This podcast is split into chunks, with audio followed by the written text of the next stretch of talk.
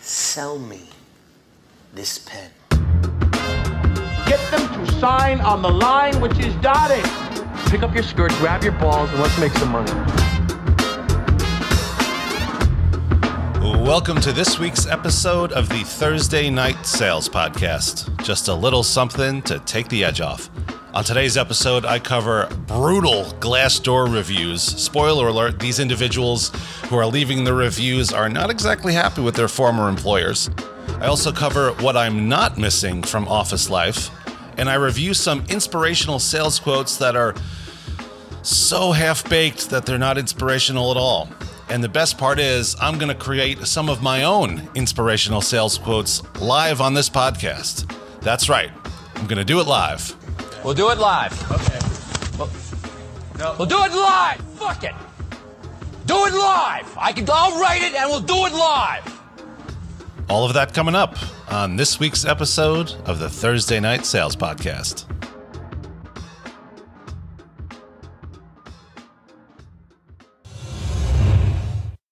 All right, so let's get into brutal Glassdoor reviews. So, for anyone out there who doesn't know what Glassdoor.com is, it's pretty simple. It's a site where employees can leave reviews of their employers, like uh, Yelp for jobs and companies that you've worked for in the past. Now, just the nature of what this website is, it immediately made me think there's got to be some hilarious reviews left by disgruntled employees. Fuck you, fuck you, fuck you. You're cool. And fuck you, I'm out. So I started my research for this segment on Glassdoor at a company that I used to work at. My first real sales job, reselling Xerox copiers. Didn't work for Xerox directly, worked for a reseller. It was pretty much like working at a used car dealership, but uh, even more boring. At least when you're selling cars, someone gets a new car and they're excited. No one gives a shit about getting a new copier. Anyway, I remember the review I posted when I left the company nine years ago, and it was not a great working environment. So the review was a little bit nasty, but I tried to make it funny enough that it would be entertaining to whoever was reading it. And I figured that I would read that to you guys today. And that would be the first of several reviews I would cover from the classically bad sales jobs. But anyway, it turns out that my disgruntled one star review of this Xerox reseller has become just a drop in the bucket of other dissatisfied and pretty hilarious bad reviews of this company. I won't give you their name because that would be mean, but let's just call this segment Brutal Reviews of the Xerox Reseller. Take this job and shove it. I ain't working here no more.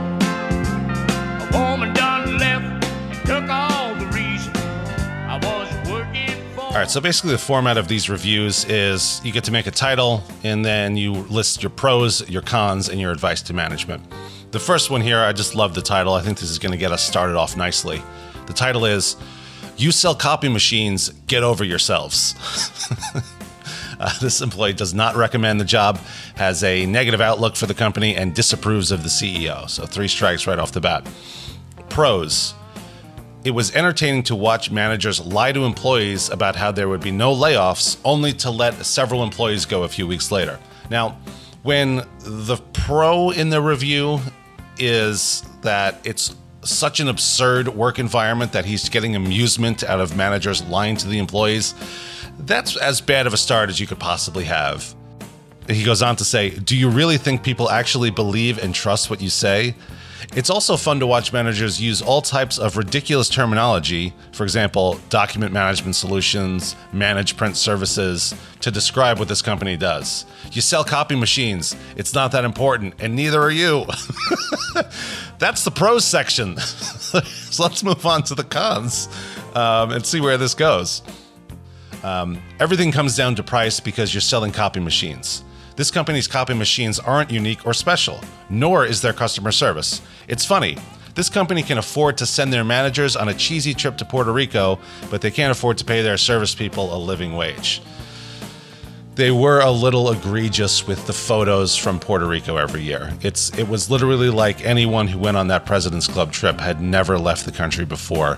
Um, all wearing Hawaiian shirts in Puerto Rico, by the way. And uh, yeah, it's like they were having their first margaritas ever when you look at those photos. They were just way too prevalent around the office. If you're going to have a President's Club trip while you're paying people barely over the poverty line, at least be subtle about it. And finally, this uh, review wraps up with advice to management. You're a bunch of phonies. You only care about yourself, and everyone knows it. You know, I don't know how I'm going to top that. That is an unbelievable review. It gets completely real, and you can find that on Glassdoor. So I'm really excited uh, on how we just started. Let's move on to the next one. Love this title Joke. That's it. Great title to start a review. Pros The salary is nice, not the best, but also not the worst. I need 20 words as a minimum, so ignore this sentence. Cons Absolutely zero guidance. They fired most of the managers. How can you look to inspire your workers when there is no leadership? You know, I was in the management training program when I was at this company, and, you know, I, I feel like they did give some guidance to managers, but I heard one of the most ridiculous things in that management training that I've ever heard. Um, basically, they were talking about how to support the top performers, and the advice was give them most of your time and don't really worry too much about the employees that are lagging behind. and I was just kind of raised my hand and I'm like, um, if that's the approach, then how do we ever get those poor performers to maybe do a little bit better or the medium performers to become high performers? And there was a long silence. And then one of the senior managers just turned to me and said, This is what we say, Rob. You can't shine shit. I was floored that that was in management training. In my first day of management training at this company, it was unbelievable. I've never heard anything like it. Um, advice to management do the opposite of what you've been doing since you took over your position. I love the Seinfeld logic there. That is phenomenal. Yeah, I should do the opposite. I should. If every instinct you have is wrong, then the opposite would have to be right. This next one is entitled Crew Members Trying to Survive on a Sinking Ship. This guy's advice to management is this company is a sinking ship with 90% of its crew members looking to jump off the boat into the ocean. Uh, give your employees a reason to want to stay aboard, and they will help you stay afloat. Okay, man, like, what are you, Herman Melville? Like, you don't have to pick a theme for your review. Pretty funny, but I think we've maybe over indexed on the nautical thing a little bit here. This review is called Manager. I just love this line in the advice to management section. Their advice for the company is to change the name of the company to avoid customer and prospects' negative reactions to past and present service problems. When your employees are in a place that even saying the name of the company they work for gets doors shut for them, I mean, my God, how bad is the service here? Talking about reputational issues. Um, I suggest that we change the name so I actually have a chance to sell something. That's phenomenal advice. So, anyway, that wraps up the first installment of the brutal Glassdoor review segment. Uh, this might become a regular feature. You know, I'm sure there are plenty of other companies out there that deserve an ass whooping on the Thursday Night Sales Podcast.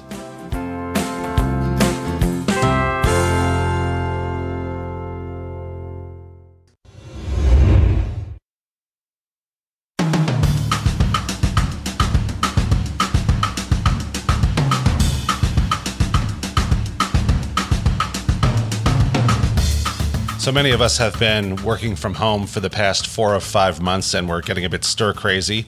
Maybe even to the point where we'd welcome going back to the office just to break up the routine. But let us remember that the minutiae of everyday office life isn't exactly sunshine and rainbows either.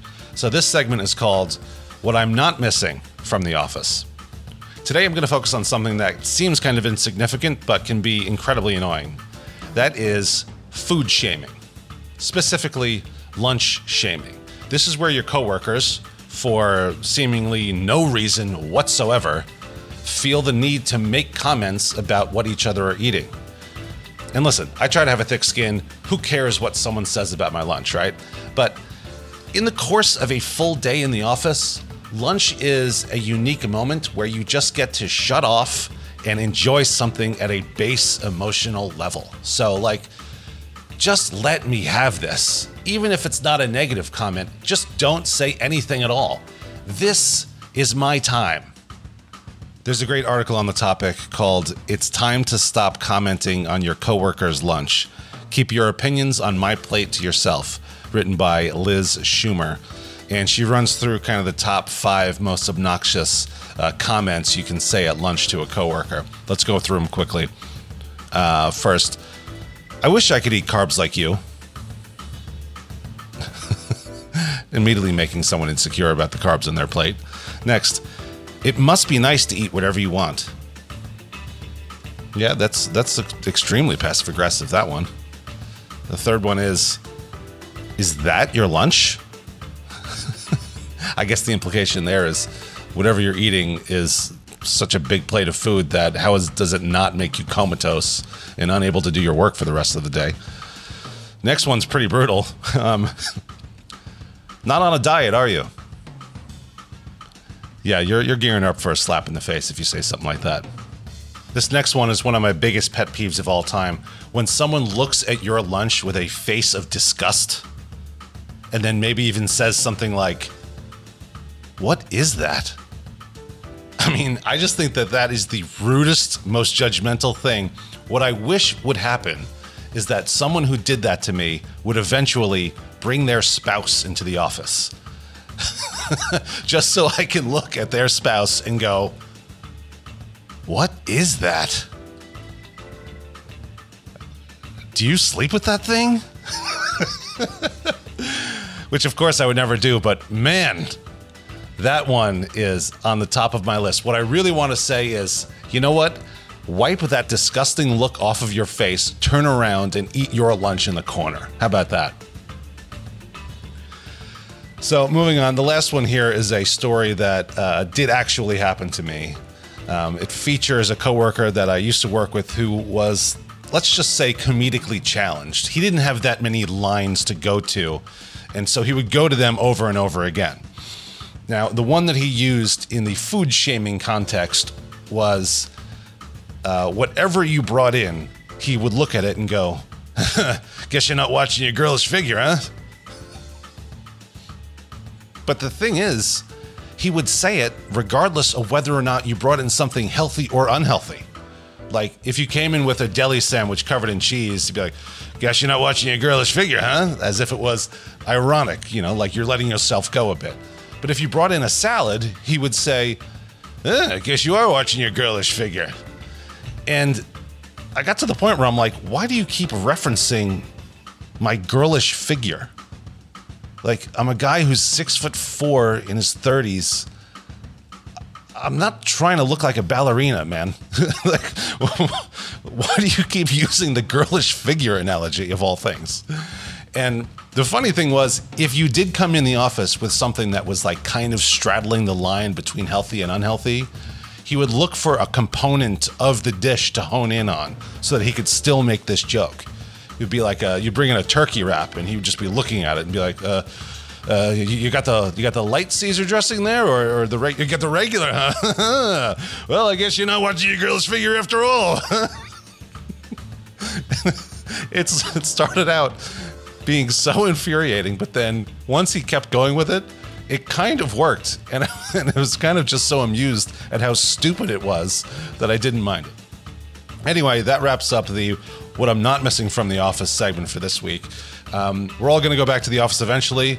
Let's all try to get better. And one way that we can do that is to mind your own damn business about what your coworkers are eating.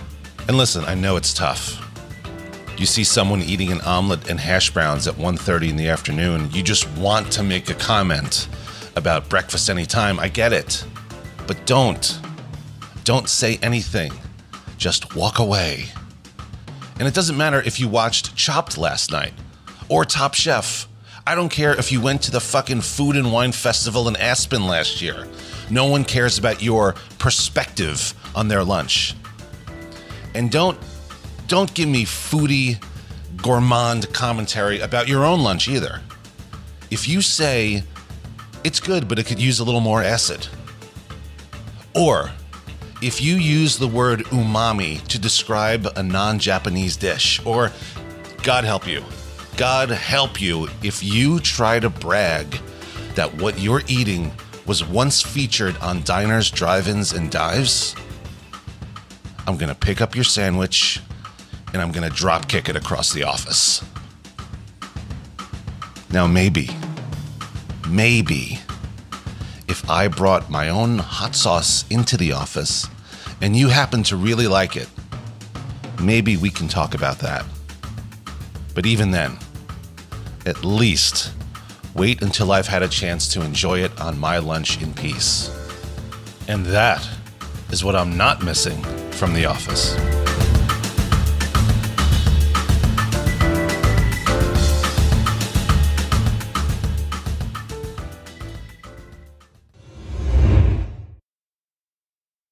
Okay, so let's get into BS inspirational sales quotes. Here's the thing about inspirational quotes it's really in the eye of the beholder. If something motivates you, it motivates you. You know, it doesn't matter if it's a unique and original insight into the human psyche and the world around us, or if it's just something that a juiced up offensive tackle said in your huddle in high school one time. But I think we can all agree that we've seen some of those motivational posters around offices that are just so half assed or so contrived and obvious that they're actually more infuriating than they are inspirational. So I did some research on some of the top inspirational quotes geared towards salespeople. Let's look at those right now and see if we can come up with some alternatives here on the show. And yes, this music cue is intentionally over the top. I'm not afraid. I'm yeah. It's been a ride. I guess I had to go to that place to get to this one. Now, some of you might still be in that place. If you're trying to get out, just follow me. I'll get you there. You can try and read my lyrics off of this paper before I lay 'em, but you won't take the sting out these words. Success in sales is 80% attitude, 20% aptitude. Okay, so first off, what are we basing these numbers on? Like, did you measure this in some way? And also, like, did you have to use two words that are like one letter apart? Attitude and aptitude? Just because you can rhyme something doesn't mean it makes more sense than words that don't rhyme, you know? I mean, I can do this too. Uh, sales is 80% mindset, 20% skill set. Wow, that's profound. 80% determination, 20% organization. In sales, you only need to be 20% bright if you're 80% psyched. The next quote here is Don't watch the clock, do what it does. Keep going by Sam Levenson. Thanks, Sam. Um, the clock doesn't have plans later, okay? I want to get the hell out of this office. The clock is a machine, so your quote doesn't make any damn sense. I mean, the logic in this quote is so basic. Like, you're just telling someone to emulate a machine because you want them to keep working? Really? Uh, I can do that too. Uh, don't watch the cars passing you by. Do what they do. Keep driving. Boom. Gotcha, Sam. This next one is one that's just left me confused. The quote is Trying is winning in the moment. Trying is winning in the moment. What does that mean? I, I mean, I think winning is winning in the moment, no? it's just nonsensical sentence. And I don't know why it's considered inspirational. Maybe I'm not getting it. Let me, I mean, if I was going to come up with an alternative, uh, let's see. Success is happening when you do. What? this next quote comes to us from Trish Bertuzzi. Lean in, speak out, have a voice in your organization, and never use the word sorry. Thanks, Trish. Um, or it sounds like your name probably should be Karen. Um, here's the thing totally into leaning in, totally in, into you inspiring people to do that. But you can definitely use the word sorry if you fuck up. If you completely lose your composure in the office and start insulting a coworker's immediate family, you can probably say sorry. You don't have to be like, um, yes, I may have misdirected my anger and taken out what should have been a office issue on you in your personal life and your kin. Um, that was a regrettable incident. I am trying to uh, convey an apology without actually using the word sorry because that's what Trish Bertuzzi told me to do. The next quote is from the legend, Walt Disney. I mean, you got to think that this is going to be a good one. If Walt Disney, the founder of one of the biggest entertainment, one of the biggest companies in the world, says something, it must be applicable to what you're doing. Walt says, The way to get started is to quit talking and begin doing. Now, okay, I can understand that there's merit to that if you are an animator, but this is on a list for salespeople. So you can't tell salespeople that the way to get started is to quit talking because their job is talking. It would be like telling a basketball team the only way to make a basket is to stop shooting and start scoring. Doesn't make any sense.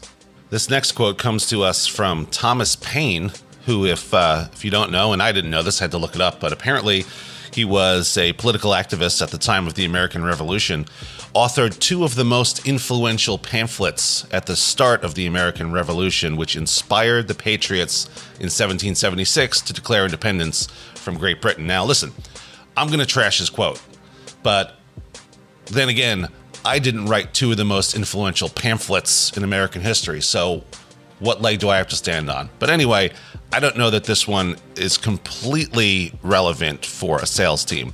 The quote is The harder the conflict, the more glorious the triumph by Thomas Paine. So, like, okay, I get that in another context. The harder the mountain, the, the bigger the mountain is that you climb, the more triumphant you feel at the top of it. Got it. But you don't necessarily need to make a sale more difficult in order for it to feel good when it closes. If it's an easy million dollar deal, it feels as good as if it was a difficult million dollar deal. You know, if you have an easy sale going and you're in the meeting room with the client and they're about to sign off, you don't have to get up, reach across the desk, and slap them in the face just to create some adversity to make it feel good when you eventually talk them down off the ledge and convince them to sign the deal. And to close out here, we're going to cover a quote by the great um, Don Zimmer, who is, of course, a uh, baseball legend, uh, is in the Red Sox Hall of Fame, manager for uh, the Boston Red Sox for many years.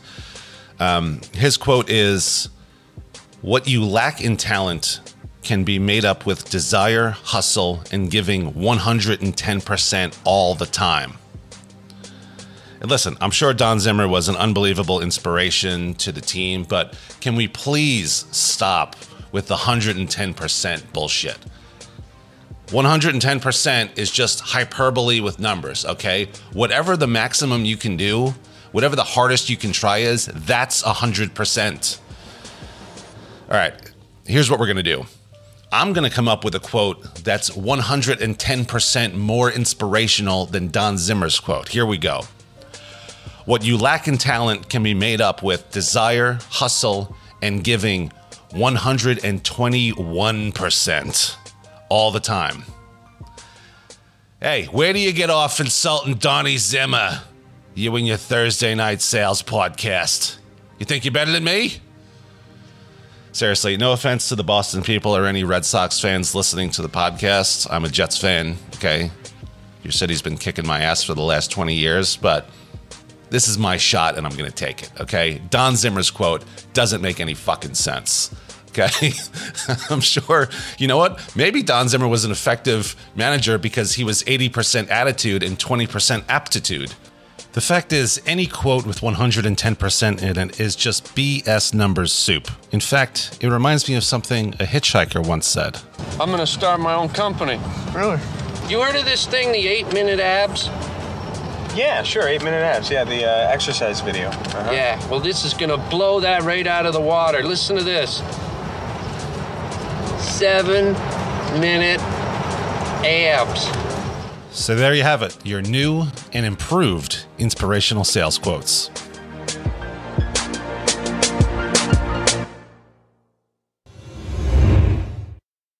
Well, that's going to do it for this week's episode. If you have any suggestions for future segments of brutal Glassdoor reviews, some bad gig that you had, some awful company you used to work for, please reach out on Instagram or Twitter at TN SalesPod and let me know. Thanks again for listening to the Thursday Night Sales Podcast. Just a little something to take the edge off. We'll see you next time.